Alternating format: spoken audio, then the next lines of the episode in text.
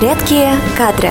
Всем привет! С вами «Редкие кадры» и я, Евгения. Раз вы меня слушаете, значит вы точно бываете в интернете, и тема для вас актуальна. Ведь статистика говорит, что количество случаев мошенничества в Рунете постоянно растет. Почему мошенники зарабатывают все больше, и знаем ли мы, как обезопасить себя? По данным нашего исследования, россияне используют интернет для разнообразных целей. В том числе более половины из нас совершают переводы и покупки через интернет, а одна треть пользуются государственными услугами. Опасно, только 13% опрошенных россиян не оставляют данные о себе в интернете. Хотя в целом большинство из нас достаточно негативно и настороженно относятся к хранению личной информации в открытом доступе. Россияне считают, что их данные точно используются третьими лицами, и это может угрожать их безопасности. Но что мы предпринимаем, чтобы избежать риска? Более трети россиян никогда не изучали тему собственной безопасности в сети интернет, и лишь четверть постоянно отслеживает методы обезопасить себя.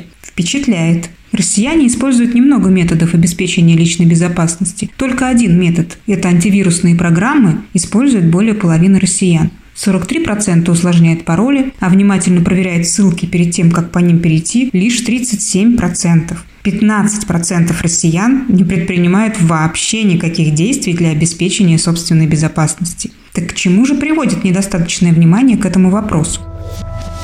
Почти три четверти россиян сталкивались с мошенничеством в сети интернет. Однако большинству все-таки удавалось предотвратить последствия. Чаще всего россияне страдают от использования их аккаунтов в социальной сети для рассылки спама, фиктивных розыгрышей призов, взлома электронной почты и ее использования для рассылки спама в том числе. Больше пятой части россиян имели дело с мошенничеством через СМС-подписки, а 17% сталкивались с обманом при совершении покупки через интернет.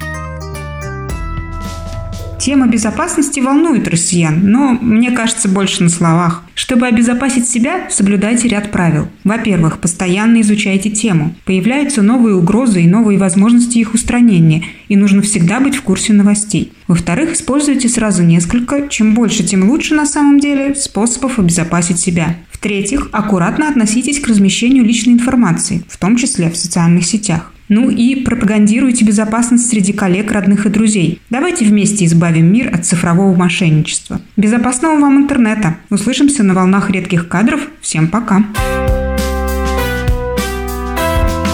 Редкие кадры.